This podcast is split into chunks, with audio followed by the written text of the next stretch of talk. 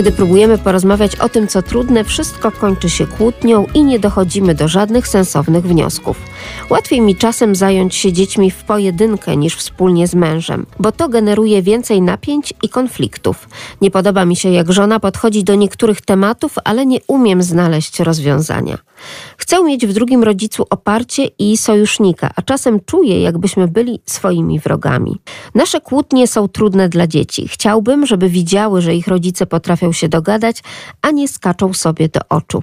Między innymi takie i dziesiątki podobnych stwierdzeń stanowiły inspirację do napisania książki, aby pomóc rodzicom wprowadzić do codzienności więcej harmonii i współdziałania dla dobra całej rodziny. Książka, bo ty im na wszystko pozwalasz, o tym jak się porozumieć wspólnie wychowując dzieci, to książka dla rodziców, którzy chcą lepiej dogadywać się we wspólnym rodzicielstwie. To ponad 250 stron praktycznej wiedzy o tym, jak konstruktywnie przechodzić przez konflikty, jak czerpać z różnic w podejściu do rodzicielstwa, a także jak budować codzienność, w której rodzice są dla siebie wsparciem, a nie wrogami.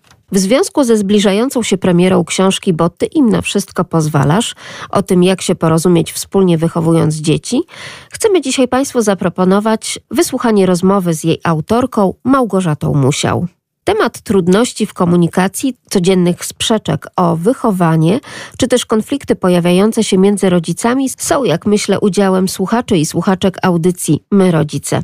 Wierzę, że książka, a także zawarta w niej wiedza i doświadczenie mogłyby być dla Państwa wartościowe i pomocne. Na początek wobec tego rozmowa, a jest to jedno z ważniejszych zaleceń autorki Małgorzaty Musiał w stosunku do rodziców, którzy chcieliby pokonać konflikty w rodzicielstwie, rozmowa z autorką Małgorzatą Musiał. Zapraszam. My, rodzice. Kiedy przeczytałam tytuł, bo ty im na wszystko pozwalasz, to tak naprawdę usłyszałam takie echo w głowie, które często słyszę jako mama po prostu. I też się zastanawiam, jak to jest, czy ten głos rodzicielski to ma być jeden głos, pomimo że tych rodziców tak naprawdę jest dwoje i mama i tata. A co jeśli jeszcze do tego wychowywania dzieci dochodzą na przykład dziadkowie? jak to wszystko pogodzić, jak to powinno wyglądać i czy akurat właśnie tę książkę Małgorzaty musiał, bo ty im na wszystko pozwalasz o tym, jak się porozumieć wspólnie wychowując dzieci, czy od razu mogę przekazać mężowi w prezencie, czy jednak najpierw przeczytam, czy te racje są po mojej stronie, czy po jego stronie, czyli tej pozwalającej bądź niepozwalającej. Muszę zapytać, jak rodziła się ta książka, pani Małgorzato? O, dziękuję za to pytanie, bo rodziła się bardzo długo. Najpierw na kanwie prywatnej, a potem dochodziły doświadczenia moje w pracy z rodzicami. Ale taka już y, praca faktyczna nad nią, czyli przelewanie na papier, to trwało dwa lata. Dwa lata związane z przyglądaniem się temu, jakie są wyzwania rodziców i widziałam, że bardzo często trafiają do mnie na konsultacje rodzice w sprawie swojego dziecka i za chwilę pojawiają się jakieś różnice zdań, które to, że się pojawiają, to wszystko w porządku, ale stanowią oś konfliktu między rodzicami. No widzisz, bo musimy robić tak. Nie, nieprawda, bo ty jesteś taki, bo ty jesteś taka. Więc widziałam, że potrzeba jest ogromna. To, to było rzeczywiście takie odpowiadanie na to, czego doświadczałam, że potrzebują rodzice, bo się w tym gubią, bo często towarzyszy im przekonanie, musimy ujednolicić to, co kierujemy do dziecka. Musimy myśleć podobnie, musimy być zgodni, a potem w praktyce się okazywało, że to często niemożliwe, no i zaczynało się już robić trudno. Ale przecież jak można zadbać o tę zgodę, skoro jesteśmy dwiema zupełnie różnymi osobami, począwszy od płci i od tego spoglądania na świat, odbierania czy właśnie poprzez emocje, czy poprzez rozum i umysł. Więc te różnice są już na starcie. Oczywiście, one są i będą nam towarzyszyły cały czas. I ja bardzo namawiam do tego i dużą część książki poświęcam temu, żeby zaprosić do czerpania bogactwa z tych różnic, zamiast, co myślę, że często ma miejsce, obaw podsycania tych obaw, że one nam zagrażają. Bo jeżeli ja myślę, że powinniśmy zrobić tak i tak, a drugi rodzic mówi, że zupełnie inaczej, to zazwyczaj odruchowo myślę sobie, że to zagraża mojej wizji. Nie widzę w tym szansy do tego, żebyśmy zobaczyli pełny obraz, że ja się skupiam na jednym aspekcie, a mój mąż czy żona na drugim. Tylko myślę sobie, on mówi, że jest za dużo luzu, to znaczy, że chce w jakiś sposób ograniczyć moje działania, nie zgadza się z moją koncepcją, więc ja muszę walczyć o swoje. A punktem wyjścia, który daje właśnie czerpać bogactwo z tych różnic, jest podejście, o, czyli ja widzę taki aspekt, że fajnie, żeby dzieci miały trochę więcej wolności, autonomii i decydowania, a ten drugi rodzic zwraca mi uwagę, ok, tylko nie za dużo, bądźmy w pewnych granicach, sprawdzajmy, czy te granice nie zostały przekroczone. I to jest dopiero pole do tego, żeby, powtórzę się, żeby to bogactwo czerpać, żeby zauważyć, że to, że się różnimy, to super, bo jeśli wszyscy myślą tak samo, okej, okay, może jest nam łatwiej, ale mogą nam pewne sprawy umykać. Możemy się zapędzić w jakieś skrajności, nawet nie wyłapując tego, że to się dzieje.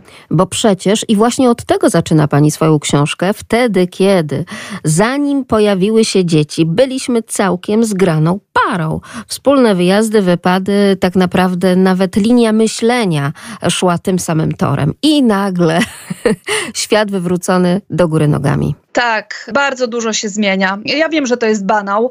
Dużo się zmienia po urodzeniu dziecka, raz, że tak organizacyjnie, technicznie, ale dużo się też zmienia, bo odkrywamy w sobie różne obszary, pokłady różnych emocji, przekonań, odruchów, dążeń które wcześniej nie miały okazji wybrzmieć. I jak ktoś słusznie zauważył, to jest tak, że my w tych dzieciach często naprawdę widzimy, no one są w pewnym sensie genetycznym przedłużeniem nas, ale my też widzimy to przedłużenie w takim szerszym kontekście i naprawdę chcemy tam włożyć jak najwięcej dobra. A jak chcemy wkładać to dobro, to może być nam trudno dopuścić kogoś innego, nawet jeżeli to jest drugi rodzic. Może być nam trudno właśnie w kontekście tego, o czym mówiłam wcześniej, bo wydaje nam się, że działania innego człowieka będą w jakiś sposób podkopywały nasze. No i może się zacząć walka, chociaż to, o czym mówię, jest tylko jednym wycinkiem, bo tam jest bardzo dużo różnych aspektów i czynników, które wpływają na to, że rodzicielstwo jest dla pary ogromnym wyzwaniem bardzo często. Zwłaszcza wtedy, kiedy jedna ze stron rodzicielskich uważa, że tak naprawdę, pomimo tego, iż pani powiedziała, że to niby banał, że tak wiele się zmienia, uważa, że tak naprawdę nie powinno to zbyt wiele zmieniać w związku, no bo to, że się pojawia dziecko, to znaczy, że też razem z nami może uczestniczyć w tych naszych wszystkich pasjach, w tym, jak to życie dotychczas wyglądało. Oczywiście zapewniamy mu ochronę, opiekę i bezpieczeństwo, ale też nie zmieniajmy tak diametralnie naszego życia singla, tylko po prostu bądźmy, idźmy z duchem czasu, bądźmy tymi nowoczesnymi rodzicami.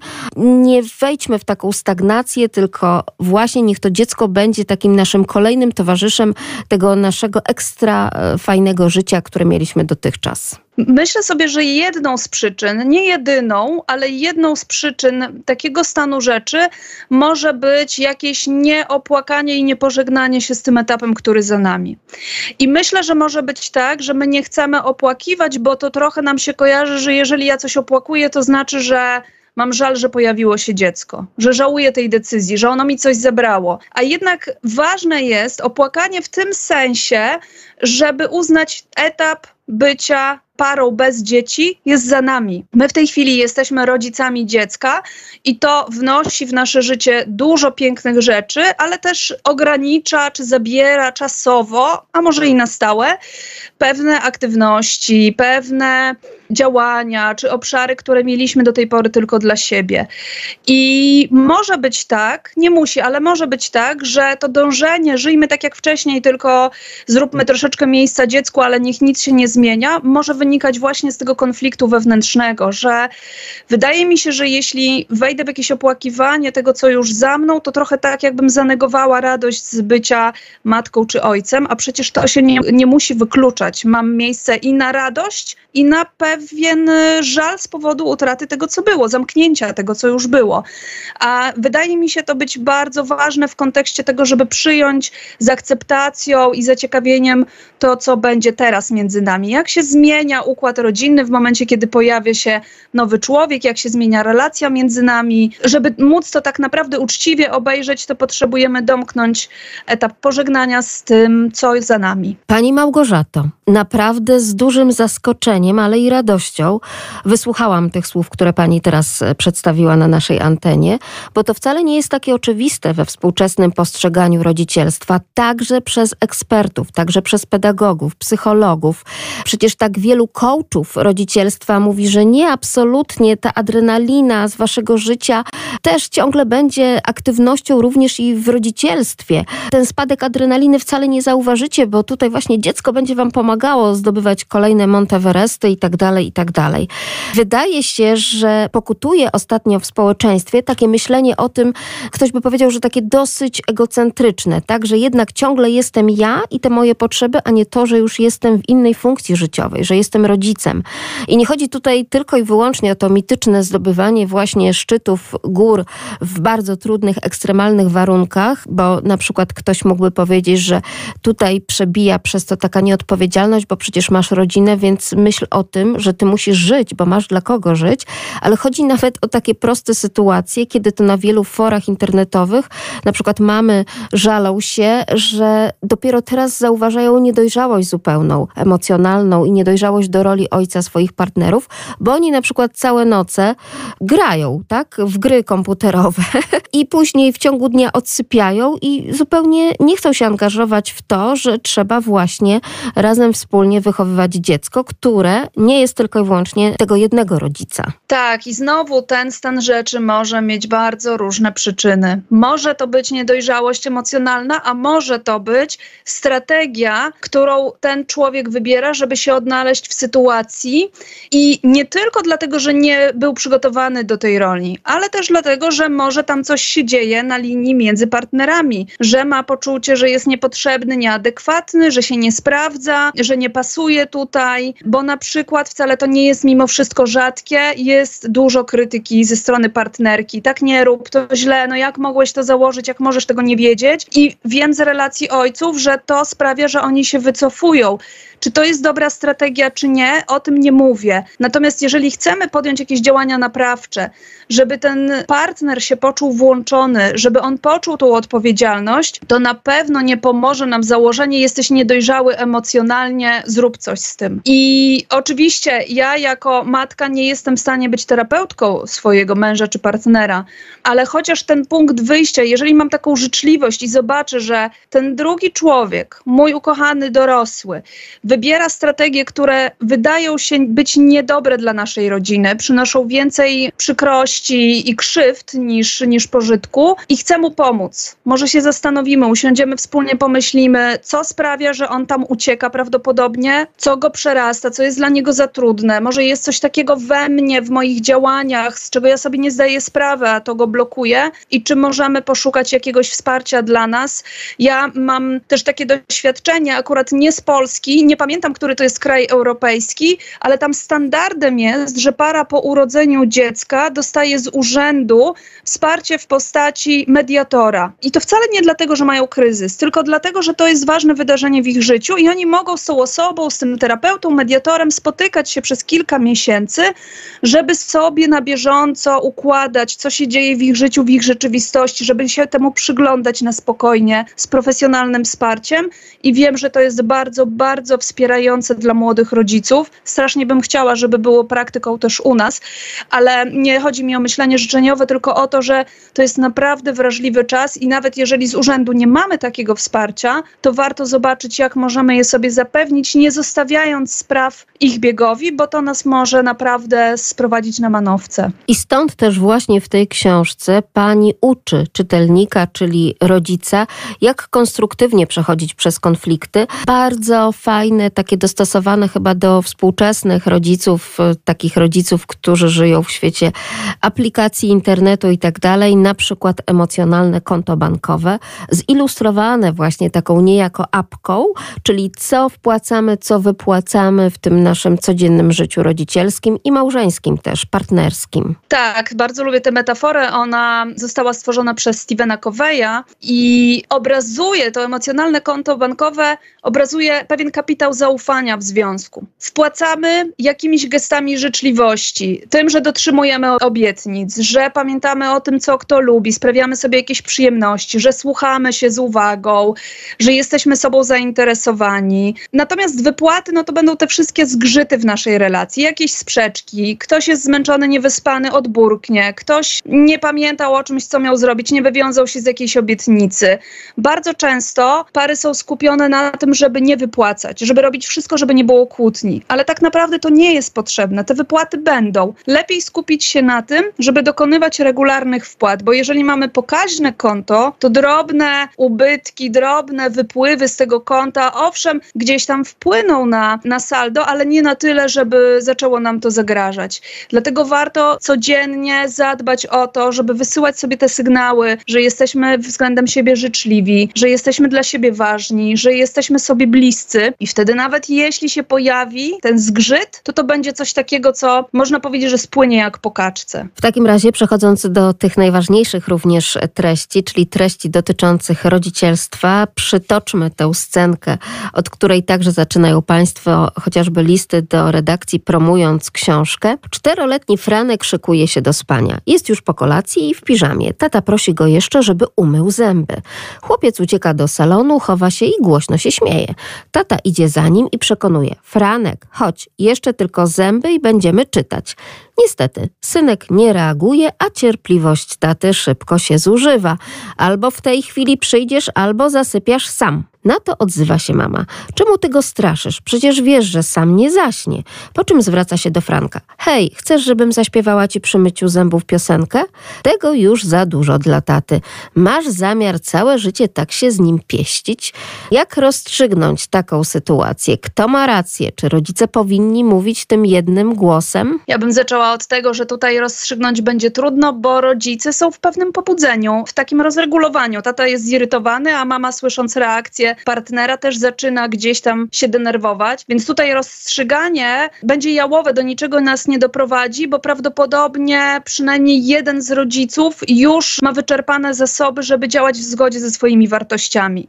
Tata przecież na początku starał się zachęcić synka i to, że, że sięga po jakieś ostrzejsze metody, bierze się z tego, że czuje się bezsilny. I to, co często jest punktem zapalnym, to to, że jeśli jednemu rodzicowi robi się trudno, to drugi, chcąc pomóc, niestety działa trochę inwazyjnie, czyli krytykując. A jeżeli jesteśmy podenerwowani i słyszymy krytykę, pod swoim adresem, nawet w dobrej wierze, no to bardzo trudno jest nam zaufać, że ona jest w dobrej wierze i zaczynamy się bronić. I tak naprawdę ja uważam, że jeden i drugi rodzic ma rację. Jeden chce zadbać o to, żeby było skutecznie, żeby mieć czas dla siebie, żeby było łatwo, a drugi chce zadbać o to, żeby było przy tym bezpiecznie emocjonalnie. Moje doświadczenie jest takie, że warto jak najwięcej takich sytuacji omawiać sobie na zimno, a nie na gorąco. I być może w tej sytuacji, jeśli ona wystąpiła po raz pierwszy, rodzice nie są przygotowani, to mama mogłaby powiedzieć: Hej, słyszę w głosie, że zaczynasz się denerwować, potrzebujesz pomocy? Do męża. I wtedy być może on by powiedział: Tak, przejmij go, bo już mi jest trudno.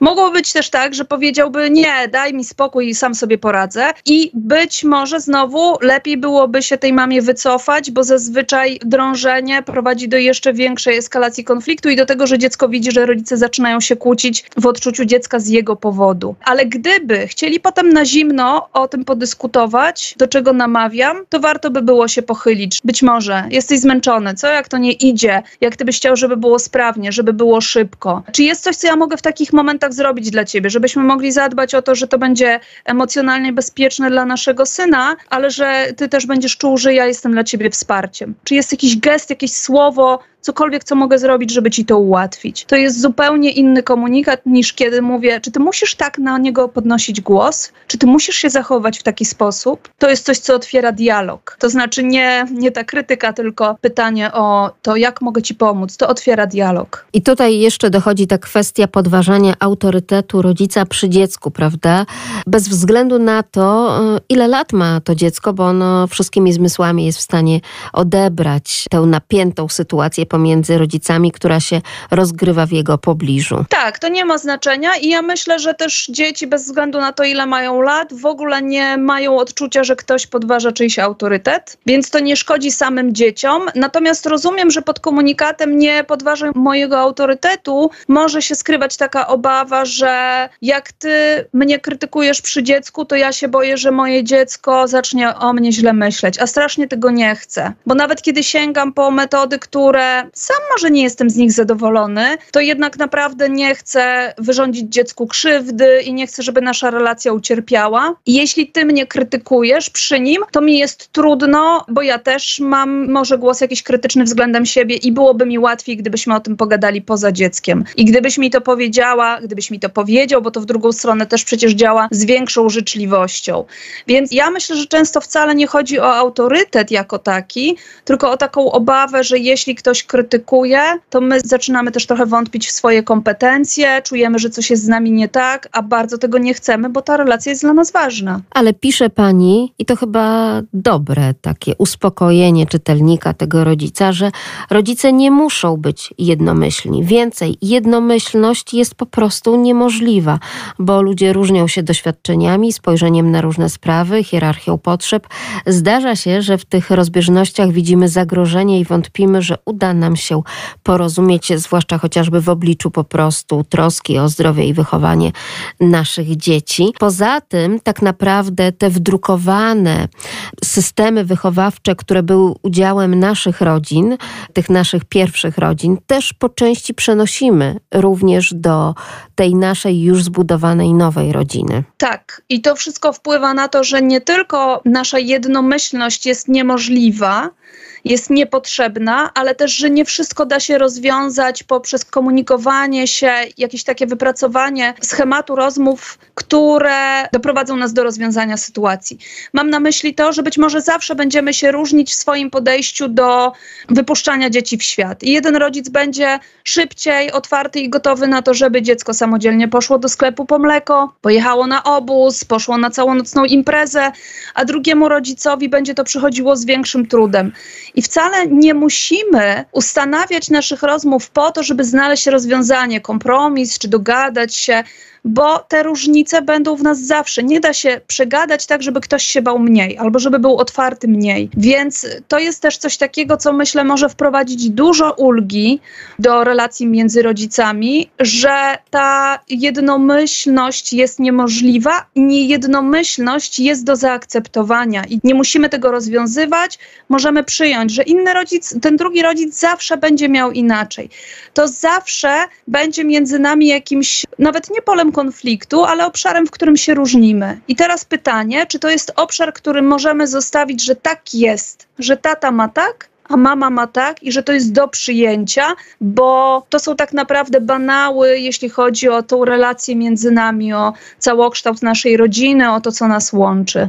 Myślę, że to może naprawdę być uwalniające kiedy przyjmiemy, że nie wszystko trzeba przegadać i wyprostować, bo być może jest szereg rzeczy, które możemy zaakceptować, chociaż nie są naszymi ulubionymi. Tak sobie myślę jeszcze, spoglądając na treść i główne założenia pani książki, że również te różnice chociażby w wychowywaniu chłopca i dziewczynki jeszcze w wielu rodzinach też są zauważalne i na tym polu też widzimy konflikty, bo wiadomo, że często na przykład tata generalnie na więcej rzeczy takich, powiedzmy, jeśli chodzi o kształtowanie postawy takiej sportowej, fizycznej pozwala niż mama, to mama zawsze tam biegnie za tym dzieckiem i och, uważaj, bo się przewrócisz, prawda? Więc nie tylko te różnice w wychowywaniu, że ktoś chce, tak jak tata w tym przytoczonym przez nas obrazku o myciu zębów, być tym stanowczym rodzicem konkretnym, u którego ten jasny komunikat ma zadziałać tylko jeden raz, a mama ta łagodniejsza, która próbuje a to piosenką, a to po prostu miłością czy utuleniem przenosić te wszystkie sprawy. Czy również takie różnice w tym podejściu do wychowania chłopca i dziewczynki też rodzą po prostu konflikty? Tak, zwłaszcza, że jak pani zadawała to pytanie, to myślałam sobie, że to nie musi tylko być samo zapatrywanie na wychowanie chłopców i dziewczynek, tylko w ogóle podejście danej osoby do relacji z kobietami i z mężczyznami, albo przenoszenie nieświadomie jakichś swoich relacji rodzinnych, czyli na przykład moich relacji z bratem młodszym albo starszym, czy siostrą młodszą albo starszą i że gdzieś to sobie przenosimy mi się to teraz odzwierciedla w relacji na przykład z moim synem.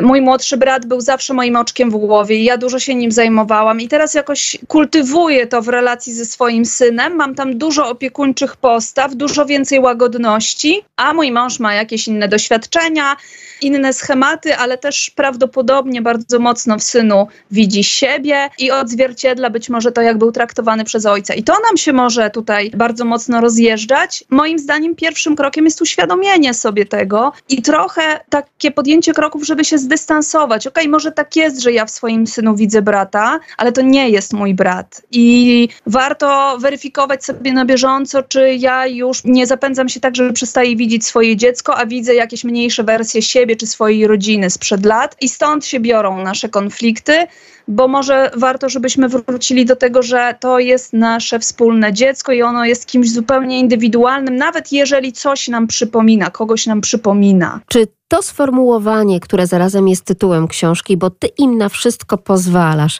nie jest przypadkiem takim typowo polskim podejściem i sformułowaniem, które służymy właśnie w polskich rodzinach. Pani z pewnością śledząc i przygotowując research do książki, zastanawiała się, czy gdzieś e, na przykład e, w Skandynawii, czy w krajach Europy Zachodniej, albo też z drugiej strony wschodniej, wygląda to troszeczkę inaczej? Wiem, że są bardzo spore kulturowe różnice i wiem, że tej swobody, zwłaszcza w krajach skandynawskich, dzieci doznają trochę więcej i na pewno nie ma tam nagabywania o te słynne czapeczki w okresie jesienno-zimowo-wiosennym. Ale tak, to na pewno jest coś, co bardzo mocno jest w naszej kulturze. Prawdopodobnie nie tylko w naszej, ale jednak w naszej mocno zakorzenione poczucie, że dzieci ma być widać, a nie słychać, że nie wolno im na za dużo pozwalać, że nie mają głosu, że mają się podporządkowywać, że za dużo swobody i ekspresji to jest coś niestosownego, to na pewno jest coś, co nam towarzyszy często nieświadomie, bo jak zaczynamy zatrzymywać się przy tym przekonaniu i jakoś mu się przyglądać, to okazuje się, że my się wcale z nim nie zgadzamy. Ale bez większej pogłębionej refleksji, to rzeczywiście nam idzie tak odruchowo. Nie wolno na tyle pozwalać, nie wolno być takim głośnym, nie wolno być takim zachłannym. Trzeba się hamować. Więc ja w ogóle jestem zwolenniczką tego, żeby się zastanawiać, czy rzeczywiście głos, który mam w głowie, to jest głos, którego chcę słuchać, czy głos, który mi się przypadkiem gdzieś, gdzieś mi przypadkiem wykiełkował kiełkował i teraz się odzywa, ale ja niekoniecznie chcę za nim podążać, bo nie jest ze mną spójny. To zdanie, zresztą z wykrzyknikiem, bo ty im na wszystko pozwalasz, zdarza się, że rodzice słyszą także od starszego pokolenia w rodzinie.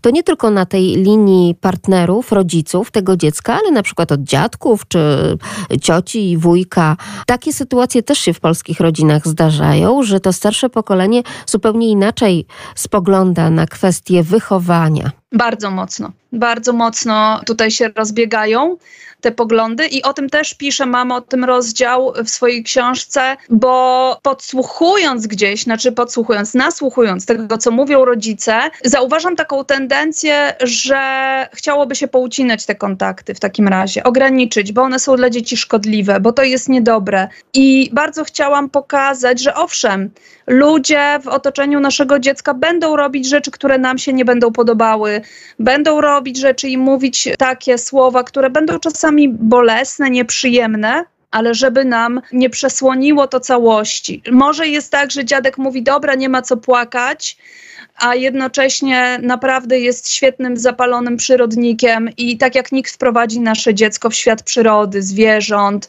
i kontaktu z naturą. I ucinanie tego, dlatego że dziadek nie wspiera rozwoju emocjonalnego, może być ogromnym zubożeniem dla tego dziecka. Nawet gdyby pal 6 dziadek nie był przyrodnikiem, to sama relacja z dziadkiem i posiadanie dziadka i bycie w takiej relacji jest dla dziecka bogactwem, ale zależało mi na tym, żeby pokazać, że okej, okay, pewne rzeczy znowu są do zaakceptowania, pewne rzeczy możemy w jakiś sposób komentować i mówić, wiesz co, jak chce się płakać, to naszym zdaniem można. To jest w porządku, to rozładowuje napięcie, ale bez takiego toczenia bojów ze wszystkimi, że nie wolno tak mówić, nie mów tak do dziecka, nie odzywaj się tak.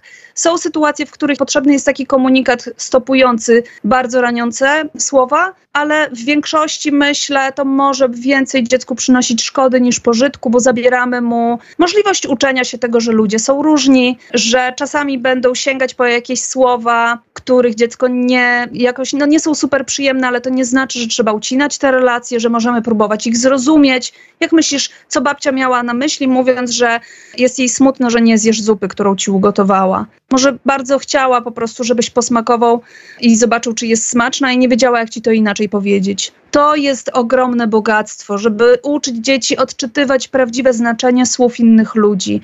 Więc bardzo chciałam, żeby to też poszło w świat. Kolejna jeszcze rzecz, także znana i z naszego rodzicielskiego doświadczenia, ale również i jak najbardziej z takich sytuacji typowo domowych, to to, że to zdanie, bo ty im na wszystko pozwalasz, często to rodzic, ten współczesny ojciec czy matka, przekazuje właśnie swoim rodzicom, czyli dziadkom, bo to często jest tak, że jak wracają z nocowanki u dziadków, to tak, oczywiście buzia pełna słodyczy, telewizja od rana do wieczora. W naszym domu na przykład w ogóle nie ma telewizora i słodyczy się nie je, więc wy im na wszystko pozwalacie. Tak, to jest bardzo celna uwaga. Tak, i tutaj jest znowu kwestia tego, z czym mogę żyć, na co mogę się zgodzić.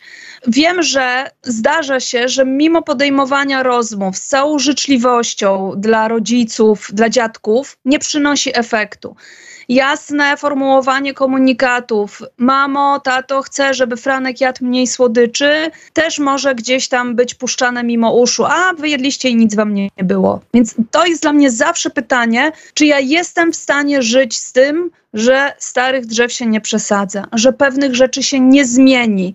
I odpowiedź wcale nie jest oczywista. Może być tak, że jestem w stanie z tym żyć, bo gdzieś to jest dla mnie w granicach dopuszczalności, ale może być tak, że mam poczucie, że rodzice naprawdę się nie liczą ze mną, że naprawdę ignorują to, co dla mnie ważne i że ja nie chcę być w takiej relacji. I że rozwiązaniem dla mnie jest powiedzenie wprost: Słuchajcie, ja tak nie, nie chcę. Z jakiegoś powodu nie bierzecie pod uwagę tego, co dla mnie istotne. Ja nie mogę się z wami dogadać, więc zadecydowałam, że te kontakty będą rzadsze, bo naprawdę mnie boli to, że nie jestem uwzględniana. Jak to zostanie przyjęte? No podejrzewam, że niekoniecznie z radością i entuzjazmem, ale zdarza się, że dbanie o swoje granice przynosi taki koszt. Więc jeżeli decyduję, że jednak to jest dla mnie za dużo, za trudno, to być może to będzie wyjście, które będzie wspierające przynajmniej dla mnie i naszej rodziny. No i znowu będę miała coś do opłakania. To, że nie jestem w stanie zbudować takiej relacji, w której będę czuła, że jestem uwzględniona, że być może moi rodzice czy teściowie mają jakieś trudności, które im to uniemożliwiają. Okej, okay, tak jest, to jest dla mnie przykre i po prostu decyduję na podjęcie takich kroków, żeby o siebie zadbać. Chcę to opłakać, zamknąć i pójść dalej. Ja wiem, że omawiamy tak naprawdę książkę napisaną przez pedagogzkę, mediatorkę. Przypomnę, że naszym gościem jest Małgorzata Musiał, ale ja widzę w tej książce niesamowitą miłość do języka. Także do tego języka, jakim posługiwać się, dobrze by było, powinniśmy w takich codziennych również relacjach. Na nowo odkrywa dla nas pani te słowa, które kiedyś gdzieś tam w przedszkolu mówiliśmy, że są takimi magicznymi słowami, czyli proszę, dziękuję, przepraszam. Oczywiście w zupełnie innej wersji, także takiej życzliwości słownej, którą powinniśmy sobie w tym naszym układzie rodzicielskim i partnerskim dawać sobie nawzajem po to, żeby to mogło gdzieś zakiełkować. Pani także niemalże rozdział po rozdziale uczy nas, jak mamy ze sobą rozmawiać, jak do siebie mówić w tych sytuacjach konfliktowych, jak pytać także samych siebie, tak gdzieś wewnątrz nas, jak to powinno wyglądać. Tak, to prawda, że słowa są dla mnie istotne, natomiast są istotne o tyle, że chciałabym, żeby odpowiednio oddawały to, co chcemy, żeby oddawały, a zdarza się, że zwłaszcza w sytuacji podbramkowej, nierozważnie dobrane słowo, nieadekwatnie może naprawdę rozsierdzić drugą stronę. Więc rzeczywiście staram się podpowiadać, nie nakazywać, jak trzeba mówić, ale podpowiadać, dawać pewne wzorce. Ja bardzo sama się tak uczę, czytając e, przykładowe dialogi w książkach. Czuję, że mi się gdzieś tam implementują przykłady, pewne wzorce, z których mogę sobie skorzystać wtedy, kiedy sama ich potrzebuję. Więc rzeczywiście zwracam na to uwagę, natomiast ja mam też takie poczucie, bardzo mocno mnie ono prowadzi, takie przekonanie, że słowa jasne kształtują i odzwierciedlają rzeczywistość, ale żeby mogły to robić, to ta rzeczywistość moja wewnętrzna musi być e, spójna z tym, z moimi intencjami. Czyli jeżeli ja chcę się z kimś dogadać, a idę na walkę, i idę, żeby go przekonać, to chociażbym dobrała jak najlepsze słowa, to będziemy ze sobą walczyć. A jeżeli chcę się z kimś dogadać i idę z nastawieniem, chcę się dowiedzieć, jak widzi to druga strona, o co chce zadbać, o co chce się zatroszczyć, to też zupełnie innych zwrotów, słów będę używać i nawet jak mi się gdzieś tam noga omsknie, nawet jak powiem coś, co widzę, że o, w drugiej osobie jakoś coś poruszyło nieprzyjemnego, to ja mam ten kompas, ten azymut taki, który mnie prowadzi, że ja chcę ciebie zrozumieć, ja chcę się dowiedzieć, jak ty to widzisz, co dla ciebie istotne.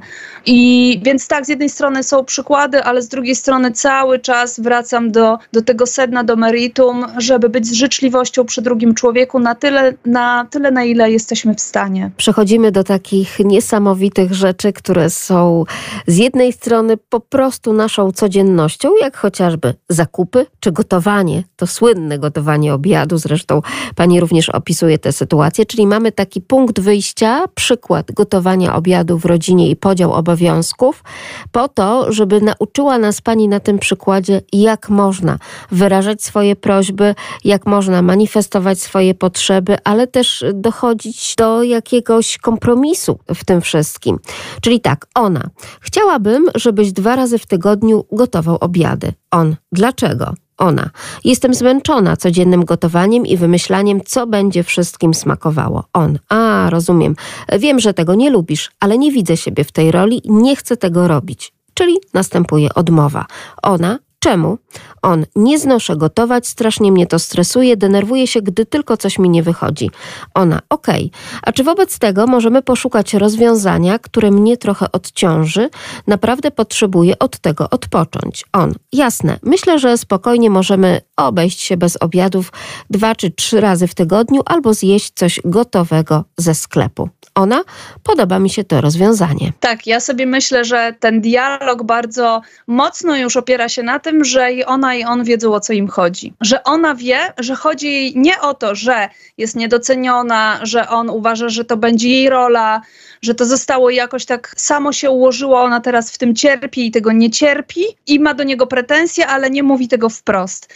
Tutaj są dwie osoby, które są świadome. On nie lubi gotować, nie chce tego robić, nigdy nie deklarował, że będzie to robił. Ona natomiast być może na początku jej to sprawiało przyjemność, ale przestało i nie ma na celu pokazanie mu, ile ona tutaj robi, ile wkłada i jak ma tego dosyć, chociaż oczywiście mogłaby też, ale tutaj jest osoba, która jest skoncentrowana na szukaniu rozwiązań. Zróbmy coś, bo to, co jest w tej chwili, jest dla mnie zbyt wielkie, przytłacza mnie i przestaje mi dawać radość. W związku z czym rozwiązanie wygląda tak, jak wygląda. Ona akceptuje pomysł, który został przez partnera podsunięty, ale gdyby chodziło o coś innego, gdyby chodziło na przykład o to, że ona czuje, że została wtłoczona w tą rolę, że on ma oczekiwania, że ona to będzie robiła bez marudzenia, no to ta rozmowa wyglądałaby zupełnie inaczej, co nie znaczy, że musiałaby być bardziej dramatyczna. Cały czas mogłaby być w miarę spokojna, z życzliwością, z zaciekawieniem, perspektywą drugiej strony, ale jednak akcent byłby położony na to, że kurczę, ja mam jakieś wrażenie,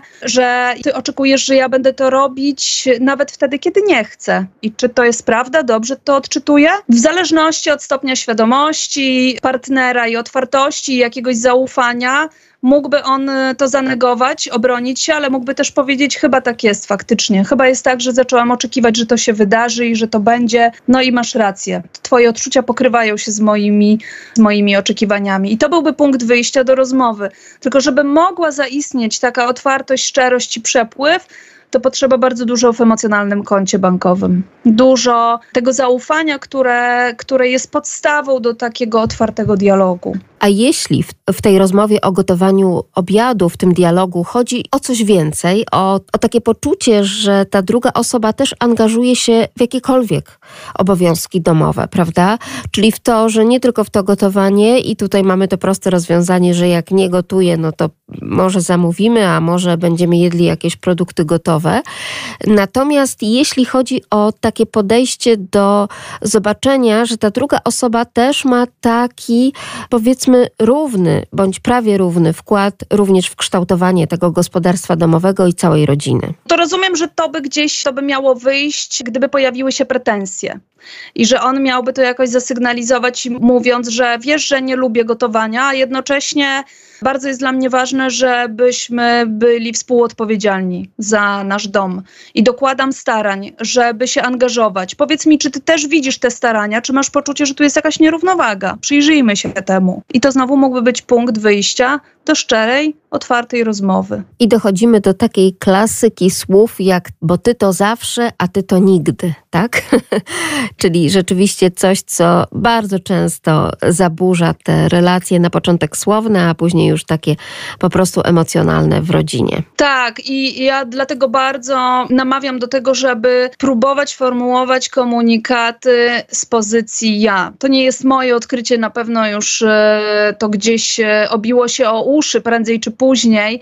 Natomiast jeśli ja zaczynam od ja, ja potrzebuję, dla mnie jest ważne, mi się podoba, to będzie zupełnie inny komunikat niż właśnie ty zawsze, ty nigdy, co przede wszystkim też nie jest prawdą, bo ja nie znam sytuacji, w których ktoś w 100% zawsze postępuje tak samo. To już jest jakieś uogólnienie, które automatycznie zaprasza do bronienia się, więc zaczyna mi umykać meritum. Chciałam równego zaangażowania w obowiązki domowe, wyskakuje z ty zawsze, oczywiście, odwracasz kota ogonem, albo no oczywiście wiedziałam, że będzie tak, że zaczniesz się bronić, że zaczniesz pokazywać, co ty robisz, tylko że w tym momencie nam ucieka z przed oczu sedno i zaczynamy regularną walkę, w zasadzie już nie wiadomo o co.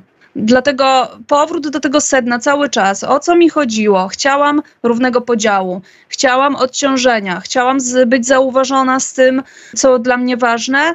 To będzie tak taki, taki zabieg, który pomoże się trzymać w ryzach i dążyć do tego, co było celem i zwiększa szanse na to, że ten cel osiągniemy razem. I tak oto dochodzimy do jednego z ważniejszych, moim zdaniem, w każdym bądź razie do mnie przemawiającego jako do czytelniczki rozdziałów, czyli czego potrzebują dzieci. I o dziwo zaczyna pani ten rozdział przewrotnie, jak sama pani pisze. Przewrotnie zacznę od tego, czego dzieci nie potrzebują. Otóż nie potrzebują rodzicielskiej jednomyślności. Więcej, jeśli rodzice mają pozostać autentyczni, taka jednomyślność jest niemożliwa, o czym wiemy, jeśli nie z własnego doświadczenia, to z wcześniejszych rozdziałów książki. Dzieciom nie zagrażają również różnice pomiędzy rodzicami, dopóki oni sami potrafią się w tych różnicach odnaleźć i porozumieć. Jeśli potrafią budować dialog, uznawać odrębność współmałżonka i nie próbować wpływać na te obszary, które pozostają poza ich kręgiem wpływu. Więc tak naprawdę te wszystkie rodzicielskie sprzeczki e, dotyczące wychowania dzieci również nie muszą być niczym niepokojącym. Taki jest też po prostu proces. Dopóki potrafimy się sprzeczać w taki sposób, który jest życzliwy dla jednej i drugiej osoby i ją widzi, widzi, uwzględnia potrzeby dążenia drugiej osoby, to absolutnie nie zagraża. Sprzeczki zaczynają zagrażać wtedy, kiedy idzie już na noże, kiedy idzie już tak naprawdę dramatycznie. Wszystko jedno nawet, czy w obecności dziecka, czy nie, chociaż oczywiście, no jeżeli dziecko jest świadkiem takiej gwałtownej wymiany zdań między rodzicami, to może być dla niego bardzo trudne. O tym zresztą też piszę, że gdyby było tak, że kłócimy się o to, że jeden rodzic naszym zdaniem nie buduje bezpiecznej emocjonalnie relacji z dzieckiem, nie angażuje się i że dziecko gdzieś tam za tym rodzicem tęskni, to z punktu widzenia dziecka lepiej jest, żebyśmy się o to nie kłócili, tylko budowali swoją relację z tym dzieckiem jako bezpieczną, bo dziecku bardziej jest mu potrzebna dla prawidłowego rozwoju relacja dobra, bliska, bezpieczna z przynajmniej jednym dorosłym, potem ochrona przed konfliktami między rodzicami i dopiero potem bliska, dobra relacja z dwojgiem dorosłych. Więc może być tak, warto się temu przyjrzeć, czy przypadkiem to, o co chcemy dla dziecka zadbać, zmotywować drugiego rodzica, żeby się dzieckiem zajął autentycznie, żeby był bardziej wspierający, żeby był, pokazywał swoją miłość, w którą być może nie wątpimy, ale trochę nie widzimy jej na co dzień, no to, że kiedy próbujemy o to zadbać, to wyświadczamy dziecku niedźwiedzią przysługę, bo dajemy mu więcej tego, czego ono nie chce, czyli tych konfliktów między rodzicami. I myślę, że to też może być pomocne w podejmowaniu jakichś działań. Przypomnienie sobie, że to, czego dzieci potrzebują, to przynajmniej jedna relacja z przynajmniej jedną dorosłą, bliską osobą, taka relacja, która jest bliska, dobra, wspierająca. Wiem, że powtarzam te określenia, ale one jakoś tak bardzo dobrze oddają istotę rzeczy. I że, że to jest to, czym warto się zająć, w co warto inwestować nie toczyć boje tam, gdzie trochę nie mamy na to wpływu, a nawet możemy więcej zła wyrządzić, więcej niepotrzebnych rzeczy zasiać. Ale niech ta obecność tego chociaż jednego dorosłego, wspierającego, troskliwego rodzica będzie realna. Nie przez pryzmat smartfonu, prawda? nie przez barierę okienka od laptopu, tylko tak naprawdę niech to będzie ta realna obecność. Tak, no oczywiście, no ten kontakt bezpośredni, twarzą w twarz, zaangażowany, on nie musi być przez większość dnia. Wystarczy, żeby się pojawił kilka razy w ciągu dnia przez kilka minut. To nie muszą być długie nasiadówy na dywanie i zabawy szaleńcze przez całe popołudnia, ale regularne doświadczenie autentycznego kontaktu, który jest nastawiony na dziecko, zaciekawiony dzieckiem, nie tylko odpytywaniem, co ono przyniosło ze szkoły, ale jak ono się w tej szkole miało, co jej dzisiaj cieszyło, co było może dla niego wyzwaniem, czy było coś, co było trudne, żeby to rzeczywiście było takie podłączenie się pod doświadczenie dziecka, które daje mu poczucie: jestem ważny, ważne, jestem kochane, mój rodzic cieszy się, kiedy mnie widzi. No to jest jakaś taka absolutnie podstawowa baza, która pomaga wypuścić w świat człowieka, który jest przekonany o tym, że zasługuje na to, żeby być na tym świecie i zasługuje na dobro, które z tego świata płynie. Czy poprzez swoje doświadczenie, także jako mediatorka w trudnych sytuacjach, sytuacjach rozwodu, w ogóle jest możliwe dojście do jakiegoś kompromisu, jeśli chodzi o wychowywanie już w dwóch niemalże osobnych rodzinach? Ja mam większe doświadczenie mediacyjne z parami, które nie podjęły decyzji o rozwodzie. Bardzo znikome w takich już sytuacjach ostatecznych. Natomiast moje doświadczenie mediacyjne, w ogóle opowieści koleżanek i kolegów po fachu, przekładają się na takie wnioski, że jeśli ludzie mają wolę, nawet szczątkową, nawet taką już bardzo malutką, ale jednak ona się gdzieś tam tli, ta intencja, że my chcemy się porozumieć, to jeśli stworzy im się przestrzeń, w której bezpiecznie mogą się wypowiedzieć, zostać usłyszani, zrozumiani, to to jest możliwe. I często jestem bardzo poruszona, widząc, ja w ogóle zachęcam do mediacji na jak najwcześniejszym etapie. Ona właśnie się tak kojarzy, że to już rozwody, że to już koniec. Ja zachęcam do tego, żeby decydować się na taki krok wtedy, kiedy po prostu jest nam się trudno dogadać. Żeby nie czekać, aż to się samo ułoży, bo im więcej się tego nazbiera, tym trudniej jest. Nie jest to niemożliwe, ale tym jest trudniej. Natomiast kiedy już para trafia na mediację, to jestem zawsze bardzo poruszona tym, jak ludzie tam w głębi głębi bardzo chcą się porozumieć z drugim człowiekiem. Wszystko jedno, jaką decyzję podejmą, czy o rozstaniu, czy nie o rozstaniu, to naprawdę chcą się dogadać, chcą być usłyszani, chcą usłyszeć, co druga strona ma do powiedzenia, chcą mieć zaufanie i nadzieję, że da się z tego wyciągnąć coś, co będzie dobrym rozwiązaniem dla jednej i drugiej strony. Więc dopóki ta wola jest, to jest to możliwe, tylko czasami potrzeba trochę więcej wsparcia, bo nawet mediatorzy, kiedy mają swoje własne konflikty, sięgają po wsparcie mediacyjne nierzadko, bo mieć narzędzia to jedno, a mieć zasoby, żeby z nich skorzystać, to zupełnie inna sprawa. Więc proszę się nie wstydzić, nie krępować i nie myśleć, że to jest jakaś porażka. Wręcz przeciwnie, uważam, że to jest oznaka ogromnej odpowiedzialności za świat, który chcemy wokół siebie tworzyć, żeby sięgać po pomoc wtedy, kiedy czujemy, że nam już jest za trudno. A pierwszą taką pomocną dłoni, a na tej dłoni książkę, bo ty im na wszystko pozwalasz, o tym jak się porozumieć wspólnie wychowując dzieci, pani właśnie do nas, do rodziców wyciąga. Jako autorka tejże książki Małgorzata Musiał była naszym gościem. Bardzo pięknie dziękuję pani za tę rozmowę. Ja również dziękuję za gościnę. Myślę, że wszystko, co było istotne, padło i też kilka takich trafnych spostrzeżeń, więc bardzo, bardzo pani dziękuję. Bardzo pięknie dziękuję za rozmowę, a naszym gościem była Małgorzata Musiał, pedagogzka, mediatorka, która od kilkunastu lat wspiera dorosłych w lepszym rozumieniu dzieci i samych siebie. Autorka bestsellerowego poradnika dla rodziców Dobra Relacja, skrzynka z narzędziami dla współczesnej rodziny, twórczyni podcastu Dobra Relacja oraz bloga o tej samej nazwie. W pracy zawodowej czerpie z porozumienia bez przemocy, ale także teorii systemu wewnętrznej rodziny prywatnie żona i mama trojga dorastających dzieci. Dziś promowaliśmy książkę, bo ty im na wszystko pozwalasz, o tym jak się porozumieć, wspólnie wychowując dzieci. Książka Małgorzaty Musiał.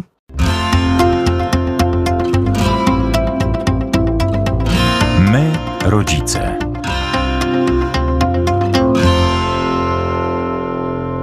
Szaro. Szaro od wyjątkowego munduru w naszym radiowym studiu harcerki Rzeczypospolitej. Pozwolą Państwo, że przedstawię wyjątkowych gości. Przewodniczka Dominika Lipska, wędrowniczka i podharcmistrzyni Paulina Kępa, harcerka Rzeczypospolitej. Dobry wieczór. Dobry, Dobry wieczór. Panie z zaproszeniem szczególnym na zlot Zuch Mistrzowski.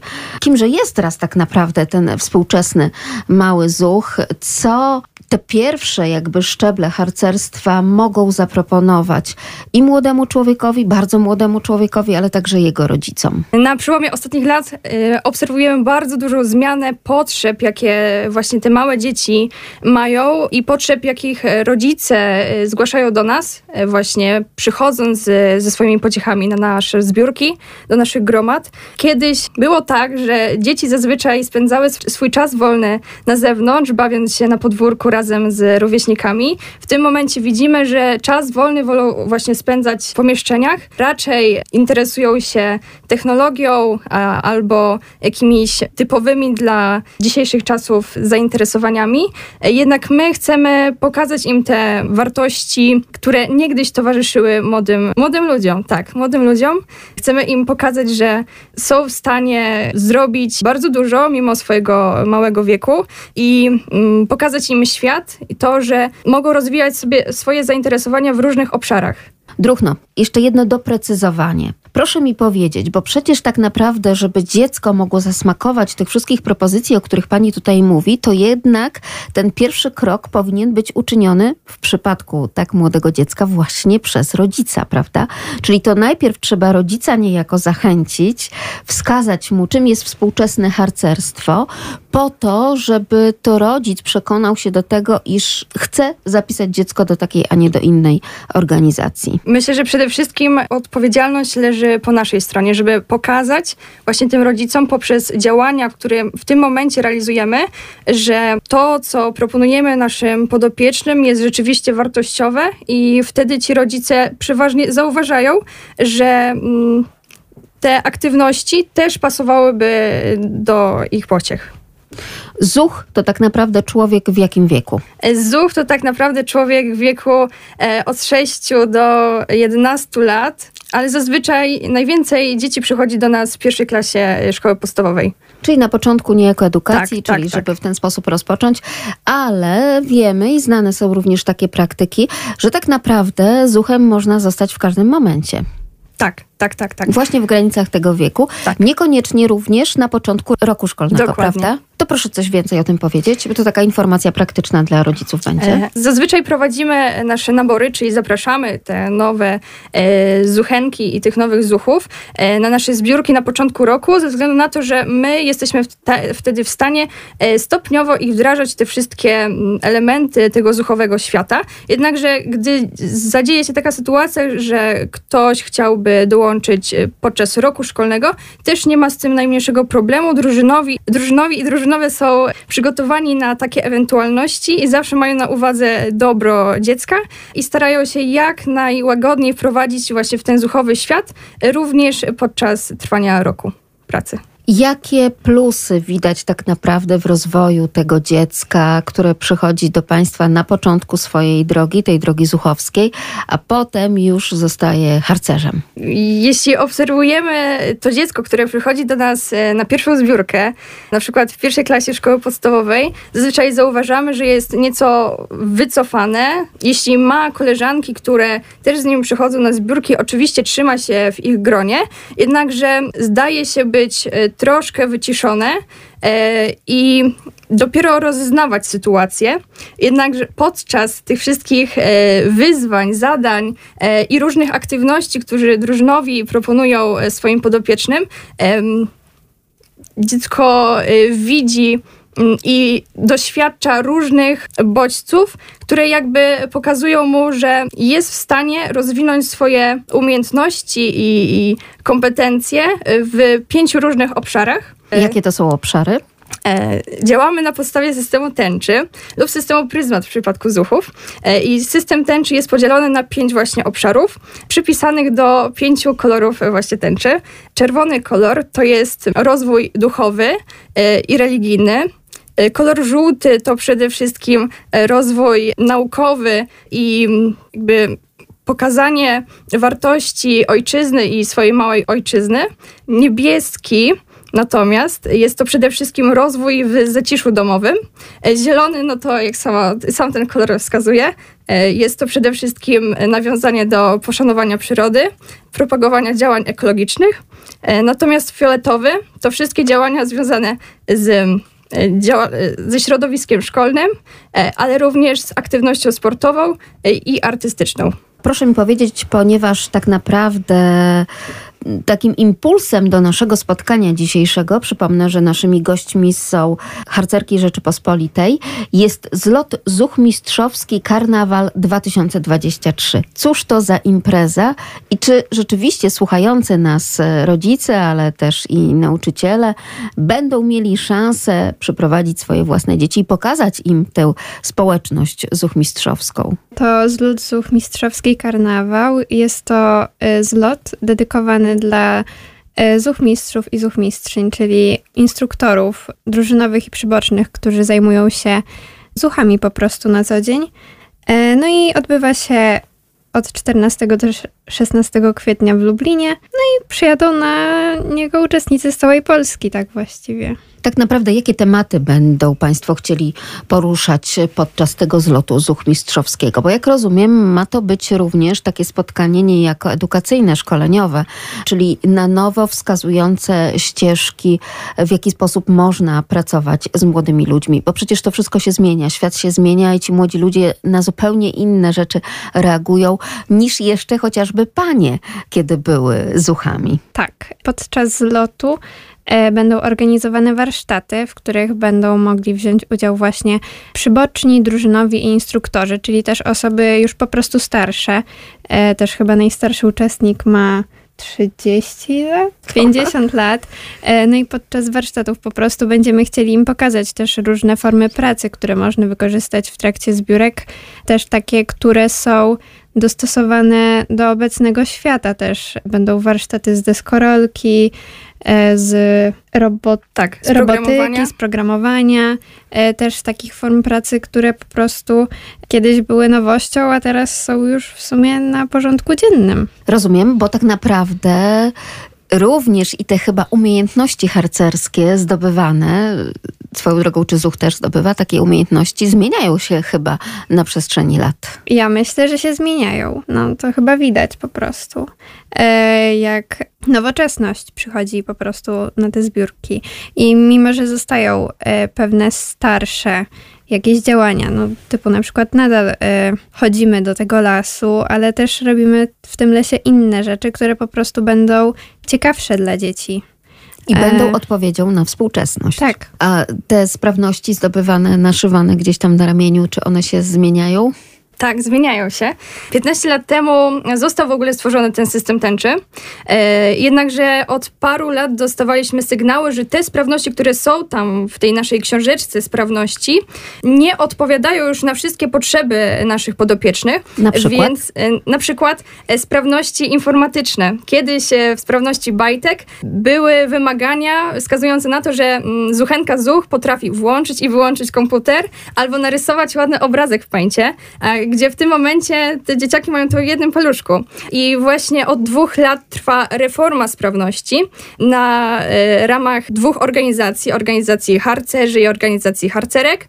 E, zjednoczyliśmy się w tym momencie i wspólnie praktycznie 40-osobowy zespół pracuje nad tym, żeby zaktualizować te sprawności, e, stworzyć nowe obszary do pracy z naszymi podopiecznymi i zastanowić się, czy mm, ten system, który był kiedyś obrany, jest nadal adekwatny do potrzeb e, dzisiejszych zuchów i zuchenek. Pani Dominiko, a tak spoglądając na Pani ramię, to jakież tutaj sprawności ma Pani wyszyte, naszyte? Oj, oj. Mhm. No, mamy tutaj sprawność e, chyba zdrowego ducha. E, mamy panią domu, e, małego księcia. Ale proszę coś o nich troszeczkę powiedzieć, dobrze? Czyli, bo, bo dla nas są to tylko hasła. E, No to sprawność pani domu. Część z nich była zdobywana w trakcie pandemii, które po prostu mogłam robić w domu i też, żeby się nie nudzić, urozmaicić sobie czas. No to pani domu jest to sprawność związana z takimi umiejętnościami typowo domowymi, czyli nastawienie prania, też ugotow- ugotowanie akurat e, to była inna sprawność, chyba ta. Niestety nie pamiętam jak się nazywa, ale To, to jest były... na pewno mistrzyni kuchni. Tak, e, że właśnie tam robienie różnych ciast, na przykład ciasta drożdżowego, żeby się nauczyć, albo zrobić biszkopt. Pamiętam, piekłam trzy razy biszkopt w domu, dlatego że mi nie wychodził i wychodził mi za kalec, ale no w końcu się udało. Mamy no, sprawność małego księcia, jest to sprawność bardziej, która jest e, wyzwaniem też takim duchowym, dlatego że ją się realizuje na obozie, gdzie po prostu trzeba się e, zmierzyć w pewien sposób z naturą, dlatego że przez cały dzień po prostu w lesie chodzi się na bosaka. I, To e, niezłe ćwiczenie sensoryczne. Tak. i, i też, taka ta rehabilitacja. i też e, wtedy się e, je chleb i wodę cały dzień i to jest takie po prostu wyzwanie, które zdobywam raz na obozie. A proszę powiedzieć, w jaki sposób one są weryfikowane, te sprawności? Czyli już w końcu udało się upiec ten trzeci biszkopt i jak to jest? No bo jeżeli mamy klasówkę w szkole, to wiemy, pani najpierw mówi dzień dobry, wyciągamy karteczki, później po napisaniu dzień dobry, dziękuję, karteczki wędrują do mnie i tak dalej, sprawdzenie, ocena w dzienniczku i już mamy pełną weryfikację. Jak to wygląda w harcerstwie? Mm, W przypadku sprawności harcerskich, taką osobą, która weryfikuje zrobienie zadania, jest po prostu nasz przełożony. W moim przypadku była to moja drużynowa, dlatego że byłam wtedy przyboczną. Też często bierze się pod uwagę mm, na przykład, co sądzą rodzice o tym zadaniu, jeżeli tak jak właśnie w moim przypadku było realizowane w domu, no to y, też drużynowa mogła spytać się, czy na pewno zrobiłam te ciasta mojej mamy, y, też zdjęcia, dlatego że mamy taką możliwość. E, W przypadku dzieci działa to trochę inaczej, e, dlatego że one często po prostu muszą pokazać coś na forum gromady, przynieść to i zaprezentować Rozumiem, czyli jednak zadanie. taka prezentacja jak w klasie, tak? Przed y, forum tutaj. Tak, ale taka bardziej przyjemna raczej. Nikt tutaj e, nie jest e, oceniany w zły sposób przed innymi dziećmi. Zlot Zuch Mistrzowski Karnawal 2023 w Lublinie od 14 do 16 kwietnia to tak naprawdę prestiżowa organizacja takiego zlotu, prawda? Dotycząca tutaj lubelskich harcerzy. Myślę, że tak, że dla całej kadry, która podjęła się organizacji tego zlotu, bez wątpienia to będzie jedno z najbardziej uczących doświadczeń, których podjęli się, najbardziej wymagającej służby z ostatnich e, paru lat. Tak, Tak, służby z dziećmi, tak? służby, służby na, rzecz, na rzecz e, całej organizacji. Tak, bo jednak wszystkie te działania, które podej- podejmujemy się tutaj, to jest e, pewnego rodzaju służba, nie tylko jeśli chodzi o organizację aktywności, zbiórek dla dzieci, ale również tego typu wydarzeń jak zloty, warsztaty, kursy czy szkolenia, które organizujemy dla osób, pełniących funkcje wychowawcze w naszej organizacji.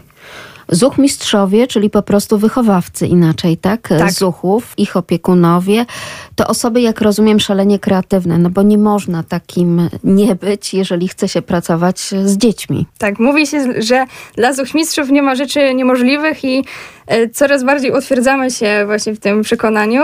Nawet biorąc pod uwagę e, organizację tego zlotu, e, zdaje nam się, że z łatwością radzimy sobie ze wszystkimi trudnościami, a jeszcze łatwiej przychodzi nam prezentowanie różnych kreatywnych e, działań i propozycji, które możemy wdrożyć podczas tego wydarzenia. Jacy są w takim razie ci Państwa podopieczni? Jaki jest ten mały zuch, który przychodzi na zajęcia? Czy to jest rzeczywiście młody człowiek, który chętnie otwiera się na te Państwa propozycje, nie kręci nosem na przykład na chodzenie na bosaka po lesie, bo przecież tam kleszcze, komary i nie wiadomo co jeszcze. Czy to są dzieci, które no chętnie poddają się tym Państwa wyzwaniom, czy jednak, tak jak wiele badań psychologów i socjologów pokazuje, to młodsze społeczeństwo jest po prostu i leniwe, i niezbyt takie chętne do działania. W tym także do działania na rzecz drugiego człowieka, czyli jest po prostu samolubne i egoistyczne. Myślę, że przede wszystkim najważniejszy jest tutaj wzorzec osobowy instruktora, czyli postawa właśnie tych drużynowych. Jeśli oni pokażą, że dobrze się bawią, że rzeczywiście wierzą w to, co chcą przekazać tym dzieciom i przy okazji pokazują, że świetnie się e, bawią, dzieci to bardzo szybko podłapują i chcą stać się częścią tej całej zabawy. Wszystkie działania, które jakby mm, podejmujemy podczas tych zbiórek, wyjazdów, kolonii, to jest przede wszystkim zabawa. Poprzez zabawę my uczymy wszystkie, wszystkich umiejętności tych dzieci.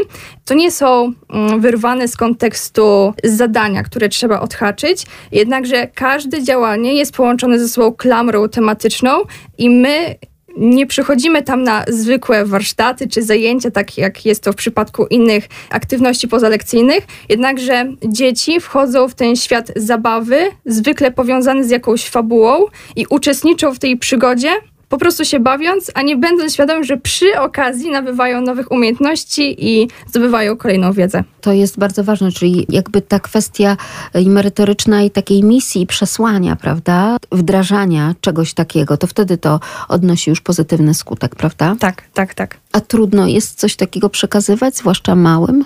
Czy one w ogóle są w jakiś sposób, nie wiem, takie, że idą za wami, tak? Czyli idą za tymi przewodnikami. Zresztą no, po to ten tytuł, prawda? Przewodniczka. Więc czy idą po prostu za tym, co wy proponujecie? Czy kręcą nosem? Bo te małe dzieci nawet już teraz są w stanie powiedzieć pani wychowawczyni, nie, a po co to będziemy robić, nie będziemy tego robić, prawda? Tak, zdarza się, tak. E, jednakże w naszym przypadku nie. Nie ma takiej sytuacji, ze względu na to, że wszystkie em, aktywności, które podejmujemy się w pracy z naszymi dziećmi, są podpasowane pod ich potrzeby. My obserwujemy nasze dzieci, stawiamy cele, które chcemy osiągnąć i wszystkie aktywności odpowiadają na te potrzeby, które one sobą reprezentują. Jak liczne na przykład są te gromady zuchowskie? 12 regulaminowo. Tak, od 12 osób, no do około 30. To jest taka już w porządku grupa też, nad którą da się zapanować. Tak I można też z nimi po prostu tak, popracować. Tak, tak. A co na przykład robi się z takimi dziećmi? Czy ich też już się wdraża chociażby do jakiejś służby, do tego pomagania? Bo przecież harcerstwo to służba, prawda? Między innymi. No ja na przykład e, u mnie w gromadzie teraz mamy przygodę związaną z ekologią, e, więc też uczymy je, jak segregować śmieci, jak powinno się to robić. Też one obserwują to w domu i mogą po zbiórce po prostu coś wdrożyć w życie. Że powiedzieć, mamo, mamo, zbierajmy korki, albo zbierajmy baterie, to zaniosę do szkoły, bo tam je można oddać. Ale no, jeżeli chodzi o służbę, no to takim środowiskiem, gdzie możemy się podjąć służby, na pewno jest parafia, gdzie możemy tam po prostu się zaangażować w działania parafii, ale też takie okazjonalne, na przykład robienie kartek dla dzieci z domów dziecka albo dla osób z domu, z domu opieki społecznej. Też po prostu takie akcje, które się dzieją w mieście nawet, w które możemy się zaangażować. Rozumiem, czyli też odpowiadacie na te takie potrzeby społeczne po prostu, angażując w to dzieci. I jak często na przykład te zbiórki się odbywają? Jak to wygląda logistycznie? Zbiórki w gromadach zuchowych odbywają się raz w tygodniu, tak, taki jest wymóg. No i jest to, w moim przypadku jest to co sobotę od 9.30 do 11.00, po prostu w stałych godzinach w kościele. Co jeszcze dla tych dzieci, tak jak je obserwujecie, jest ważne? Czy rzeczywiście też to, że są zuchami, jest ważne dla nich, czy jest na przykład, nie wiem, ważniejsze dla ich rodziców? Bo oni gdzieś tam, nie wiem, z tęsknotą właśnie spoglądają na ten wyjątkowy mundur harcerski. E, raczej e, spotykamy się z tym, że rodzice mm, cechują się bardzo dużą otwartością i ogromnym wsparciem wobec wyborów e, swoich dzieci i z chęcią umożliwiają im uczestniczenie w tych zbiórkach mając przy okazji myśl taką, że to nie jest zobowiązujące. Jeśli dziecku to nie będzie odpowiadać, bo nie ukrywajmy, nie wszystkie zajęcia pozalekcyjne czy jakieś inne aktywności są dla każdego odpowiednie, starają się pokazywać, że mają różne możliwości i przez to też kształtują świadomość tych dzieci, i mm, wiedzę na temat tego, w czym są lepsi i w czym są gorsi, i dzięki temu łatwiej później nakierunkowują się na te aktywności, które rzeczywiście chcą y, robić postępy i dalej się rozwijać. A jak to było w Pani przypadku? I tutaj zwracam się do naszych gości. Przypomnę, że wśród nas podharcmistrzyni Paulina Kępa, harcerka Rzeczypospolitej i przewodniczka Dominika Lipska, wędrowniczka. Jak to było w Pani przypadku? Jak zaczęła się ta przygoda z harcerstwem, Pani Dominiko? E, moja przygoda z harcerstwem zaczęła się od moich rodziców, dlatego że poznali się w harcerstwie i już od małego jeździłam z moją mamą po prostu do lasu na jakieś kursy albo obozy, gdzie ona po prostu e, była jako wychowawca albo kucharka. No i bardzo lubiłam ten klimat, dlatego że też przybywałam w nim w sumie od dziecka. No a dołączyłam do Zuchenek w pierwszej klasie, w połowie pierwszej klasy, do gromady Zuchowej właśnie, która y, była w, nie w mojej parafii, ale w parafii obok, ale też blisko. No i tak dołączyłam, no i już zostałam. Potem przeszłam do drużyny harcerek. No i teraz prowadzę gromadę. To piękna droga tak naprawdę, ale proszę powiedzieć, tak już patrząc z punktu widzenia młodej, ciągle bardzo młodej osoby, ale już dorosłej, co pani to dało? Jak bardzo harcerstwo panią ukształtowało? Czy w ogóle harcerstwo kształtuje? Tak, ja zauważam to w mojej osobie bardzo dobrze, że jestem bardzo zaradną osobą. E, właśnie myślę, dzięki harcerstwu też po prostu potrafię szybko na coś zareagować. Mam już w głowie plan. Jak, jak jeden plan się nie powiedzie, to już mam w głowie drugi, myślę, co mogę zrobić inaczej. Też nie boję się wyzwań, dlatego że już trochę przeżyłam po prostu na obozach, czy to jakieś burze, czy to po prostu jakieś wędrówki e, długie, no i po prostu no na pewno stałam się osobą bardzo zaradną i taką też otwartą na przygody i wyzwania. A czy to pomaga także, nie wiem, w edukacji, w takiej ścieżce rozwojowej, również gdzieś tam w przyszłości, także i w pracy? Na pewno, szczególnie już na tych, jak już się jest po prostu wyżej w harcerstwie, już się y, jest na jakiejś funkcji, no to na pewno uczy takiego zarządzania zespołem, y, rozdzielania zadań, też odpowiedzialności, że ktoś mi coś zleca, więc muszę to wykonać na jakiś czas harcerstwie może nie jest też to aż takie zobowiązujące, no ale w pracy, jak już pójdziemy do pracy, to po prostu będzie. I możemy się tego nauczyć już od, no, od takich lat, mając tam ile, 13 lat, 14, już się uczymy tej takiej odpowiedzialności za swoje, za no w ogóle działania. A w Pani przypadku jak to wyglądało? Pod harcmistrzyni Paulina Kępa, harcerka Rzeczypospolitej. E, ja dołączyłam do harcerstwa dosyć późno, bo w drugiej klasie gimnazjum. E, w drugiej klasie gimnazjum e, podczas spontanicznej rozmowy z moją koleżanką z klasy dowiedziałam się, że istnieją właśnie zbiórki w sąsiedniej parafii, na które przychodzą koleżanki w moim wieku. I wtedy byłam w takiej sytuacji, że potrzebowałam czegoś nowego. Potrzebowałam spróbować jakiejś innej aktywności i stwierdziłam, czemu nie. Okazało się, że mm, te wartości e, i te tematy, które są tam poruszane, e, odpowiadały na moje potrzeby i były znacznie mm, różniące się od tego, e, jakie zainteresowania mieli moi rówieśnicy w klasie bądź szkole, więc to było takie środowisko, w którym ja mogłam rozwijać się, e, wiedząc, że jestem w pełni jakby zaakceptowana e, w środowisku, w którym wspierany jest właśnie taki samorozwój i wszystkie działania, których się podejmujemy, e, są również podejmowane właśnie wsparciem ze strony tych rówieśników. I nie jest człowiek postrzegany jako ten, który, no właśnie, być może jest za ambitny, za dużo robi, z, Tak. w zbyt wiele rzeczy się angażuje. Tak jak często właśnie takie osoby w klasie są postrzegane, prawda? Więc można było już na tym etapie dojrzewania, bardzo trudnym etapie, jeśli chodzi o młodego człowieka, znaleźć swoje miejsce i to z pewnością po prostu pomaga w życiu. A czy tak, e, patrząc przez pryzmat pani, nie wiem, kariery, edukacji, e, czy harcerstwo ma znaczenie? Tak, uważam, że ma bardzo duże znaczenie i bardzo cieszę się z tego, że jestem harcerką. E, tak samo jak Dominika, muszę zauważyć, że jestem na pewno y, bardzo zaradna, bardzo samodzielna i łatwo dostosowuję się do nowych sytuacji.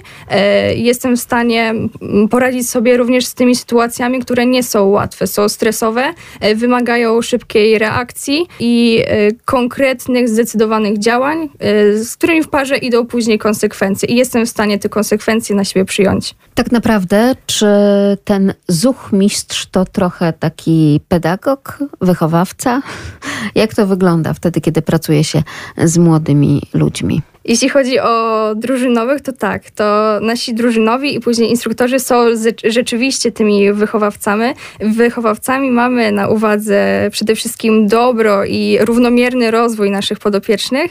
I tak jak wcześniej już wspomniałyśmy, e, staramy się ze wszystkich sił podejmować działania, które będą e, rozwijające dla naszych e, podopiecznych. Przy okazji e, tych wszystkich działań my też się uczymy, my też poznajemy różne zawiłości i wymagania dzisiejszych młodych ludzi, ale staramy się nie tylko właśnie działać dla nich, ale również dla siebie poprzez udział w różnych rodzajach kursach, szkoleniach, e, czy też właśnie takich wydarzeniach jak zlot zuchmistrzowski. A na samym zlocie zuchmistrzowskim, przypomnę, że promujemy w audycji zlot zuchmistrzowski Karnawal 2023. Czy przede wszystkim jakieś spotkania, warsztaty, wykłady, czy jednak jak na harcerstwo przystało po prostu w działaniu również Państwo będą się poznawać i szkolić? Sobota będzie przeznaczona na poznanie przede wszystkim Lublina. Zaprosimy naszych e, uczestników e, na spacer klimatycznymi e, uliczkami naszego pięknego miasta. E, Jeśli chodzi o harcerstwo, to od razu z, z harcerzami kojarzą się chociażby gry miejskie, uliczne, takie właśnie historyczne. Czy coś takiego również Państwo proponują? Tak, proponujemy właśnie podczas tego wydarzenia dwie gry. Pierwsza będzie miała miejsce w piątek, już na samym starcie, gdy tylko uczestnicy przyjadą zameldować się e, na zlocie. Zaprosimy ich do wzięcia udziału w lubelskim bingo, e, czyli e, interaktywnej wycieczce po Lublinie, podczas której będą e, dla nich przygotowane zadania związane z kulturą, sztuką i dziedzictwem naszego miasta. Natomiast e, w sobotnie popołudnie mm, skupimy się właśnie na tym systemie tęczy, o którym wcześniej wspomniałam. To będzie bardziej merytoryczna gra, która e, poprzez działanie pokaże naszym uczestnikom, jak w prawidłowy sposób zaplanować i przeprowadzić, a później podsumować pracę gromady w oparciu właśnie o system tęczy e, i przy okazji o sprawności i gwiazdki, które zdobywają w ciągu roku pracy e, zuchy i zuchenki. To naprawdę bardzo piękne, że Państwo jako harcerze tutaj stawiają także na ten patriotyzm lokalny, bo przecież na tym zlocie zuchmistrzowskim pojawią się harcerze z całej Polski. Tak. Na nasze zaproszenie odpowiedziało 350 uczestniczek i uczestników z całej Polski. E, Więc będzie widać te mundury na ulicach. Tak, będzie widać szare i zielone mundury przez cały weekend. Szare i zielone, bo tak naprawdę dwie organizacje, tak? Państwo Dwie zapraszają. organizacje. E, Związek Harcerstwa Rzeczypospolitej dzieli się na dwie organizacje, na organizację harcerek i na organizację harcerzy. Jakby system działania tych organizacji jest taki sam, ale ze względu na brak koedukacji e, jednostek e, jesteśmy właśnie podzieleni na dwie organizacje i w, tym właśnie systemie działamy. Harcerze w organizacji harcerzy przywdziewają zielone mundury, natomiast harcerki z organizacji harcerek e, szaro, szaro-niebieskie. To jeszcze tak spójrzmy na ten pani mundur. Po pierwsze, jakie to jest uczucie mieć ten mundur na sobie? Przewodniczka Dominika Lipska, wędrowniczka. No przede wszystkim ja się zawsze czuję dziwnie, jak go noszę. Dlatego bardzo lubię go nosić, ale czuję się w nim tak bardzo poważnie i dostojnie, że też czuję wzrok czasem ludzi na sobie w autobusie, że wiedzą, że jadę, że jestem harcerką, że jadę na zbiórkę po prostu. E, Ale bardzo lubię go nosić, dlatego że e, też tak długo jestem w harcerstwie, że też e, po prostu dużo wspomnień z nim mam na, dużo, na dużej ilości wydarzeń. Z nim byłam i po prostu dużo rzeczy mogę sobie powspominać, jak go noszę. A jakie są te spojrzenia ludzi z zewnątrz? Czy ciągle jeszcze harcerz po prostu ma szacunek społeczeństwa? W oczach starszych ludzi tak, to bardzo widać, e, jak też e, czasem po prostu starsi ludzie podchodzą do nas, rozmawiają, opowiadają, że o, że ja też kiedyś byłem, że ale ma pani ładny mundur i to jest bardzo miłe. E, W oczach młodzieży po prostu, które już nie są harcerzami, to wygląda zupełnie inaczej. Nie zawsze rozumieją, czasem się podśmiechują, że harcerz, haha, je szyszki, śpi w lesie, ale mimo wszystko jakiś tam szacunek nadal ludzie do nas mają, szczególnie ci starsi. A podharcmistrzyni Paulina Kępa, harcerka Rzeczypospolitej, czym dla pani jest ten mundur? Mundur to mm, przede wszystkim obraz tego, jak y, rozwijałam się na przestrzeni tych lat, będąc właśnie harcerką, e, dlatego że każda jednostka na przykład ma swoje odpowiednie barwy. E, ja osobiście byłam już w czterech jednostkach na na ramach y, właśnie tego mojego rozwoju. Najpierw w drużynie, drużynach harcerek, później jakby przyuczając się y, do bycia tą zuchmistrzynią, byłam przyboczną w jednej gromadzie, e, a później, gdy już nabrałam odpowiedniej wiedzy, kompetencji, umiejętności, e, miałam możliwość założyć własną gromadę zuchenek e, i Teraz nosząc tą krajkę zieloną e, jako podharcmistrzyni, bardzo cieszę się, że mogę na przykład sprawdzać na poszczególnych zdjęciach z poszczególnych lat, jak ta droga e, moja harcerska przebiegała e, i w jaki sposób miałam możliwość podejmowania, podejmowania się różnych działań, które pośrednio mnie kształtowały. To jeszcze poprosimy o takie przybliżenie, być może także dla wielu radiosłuchaczy wyjaśnienie tych pań stopni harcerskich. Już padało kilkukrotnie przyboczna, ale przecież z nami przewodniczka, wędrowniczka. Cóż to są za nazwy? Co się za nimi kryje? Musimy oddzielić funkcje od stopni przede wszystkim. Może zacznijmy od funkcji, skupmy się na razie na tych gromadach zuchenek. W gromadach zuchenek e, są nasze zuchenki, ale kadrą tych gromad, czyli osobami, które mm, jakby wspierają te zuchenki, prowadzą dla nich te wszystkie zbiórki, są e, przyboczne oraz drużynowe. Najważniejsza w tej gromadzie jest właśnie drużynowa, która jeśli spojrzymy gdzieś na mundur, zawsze będzie miała błękitny sztur, tak jak Dominika ma tutaj u siebie. E, Natomiast jej pomocnice, czyli te przyboczne, mają zielony. Tak. Tak działa tutaj w gromadach. Jeśli chodzi o stopnie, musimy podzielić je na dwa rodzaje, bo są stopnie harcerskie i stopnie instruktorskie. E, Stopnie harcerskie w przypadku harcerek to jest e, od najniższego ochotniczka, tropicielka, samarytanka, wędrowniczka i ostatni harcerka Rzeczypospolitej, a stopnie instruktorskie zaczynamy zdobywać dopiero po ukończeniu pewnego kursu kursu metodycznego, który jakby nakierowuje nas na obszar działania, którym chcemy się mm, rozwijać dalej, czyli albo działanie z zuchenkami, albo z harcerkami, albo z wędrowniczkami, czyli dziewczynami e, starszymi w wieku licealnym. I właśnie po tym kursie zaczynamy zdobywać e, stopnie instruktorskie, które mm, jakby później umożliwiają nam pełnienie funkcji wychowawczych, czyli przede wszystkim e, wychowawcy, a później kierownika wypoczynku. I na samym początku mamy przewodniczkę, później mamy podharcmistrzynię i na samym e, na samej górze jest y, harcmistrzyni. Pięknie. To już mamy lekcję odrobioną. Bardzo paniom za tę lekcję dziękujemy.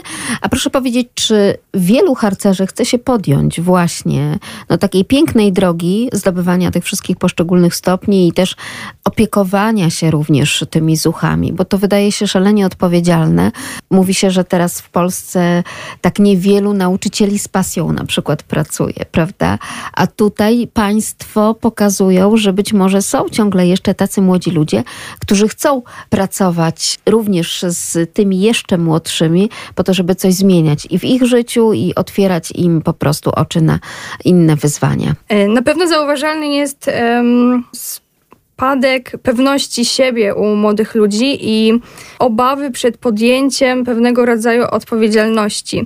Ale my odpowiadamy właśnie na te potrzeby naszych podopiecznych, czyli przybocznych, którzy później e, będą nas zastępywać w tych e, funkcjach, czyli e, będą przejmować te nasze jednostki i dalej prowadzić te gromady.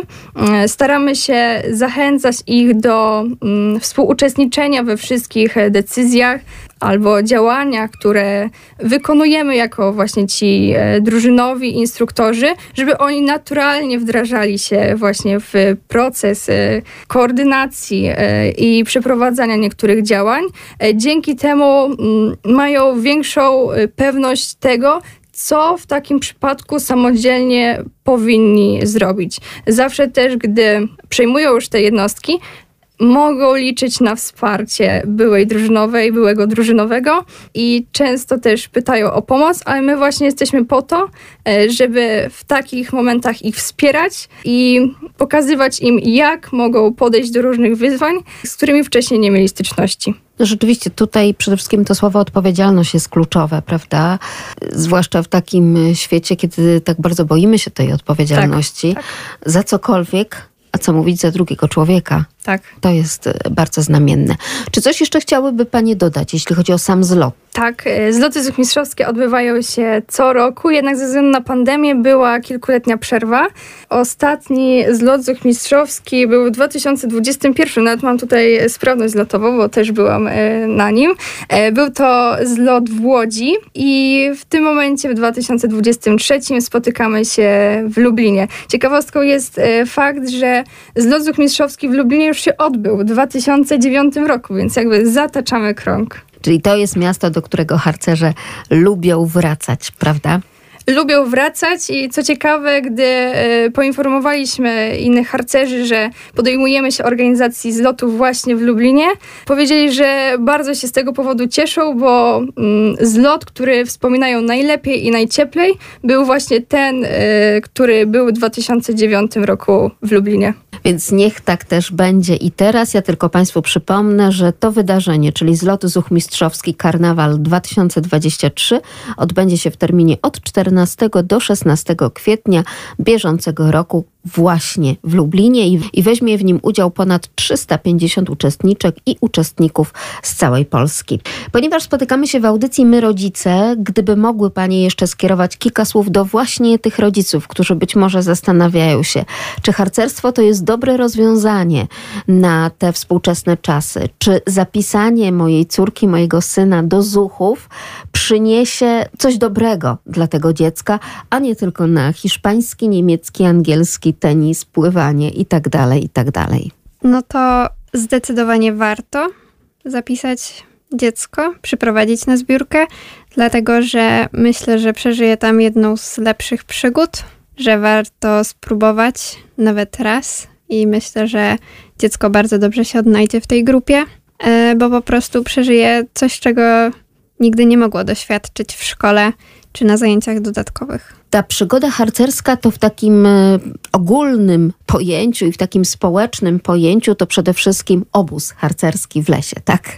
Czy to także dotyczy tej najmłodszej grupy, którą panie się opiekują, czyli właśnie zuchów? Jeśli chodzi o zuchy, to przygoda u nas to jest cykl kilku zbiórek, kiedy po prostu wyruszamy na przygodę, czyli pomagamy jakiejś postaci rozwiązać jakiś problem, próbujemy odnaleźć jakiś skarb, po prostu kiedy no, autentycznie przeżywamy przygodę w różnych światach, różnych krainach wyobraźni. I to nie jest tylko obóz harcerski u nas właśnie. Ale obóz też jest, rozumiem, w konsekwencji już u celu. U nas jest kolonia zuchowa w wakacje w szkole, ale nie w lesie.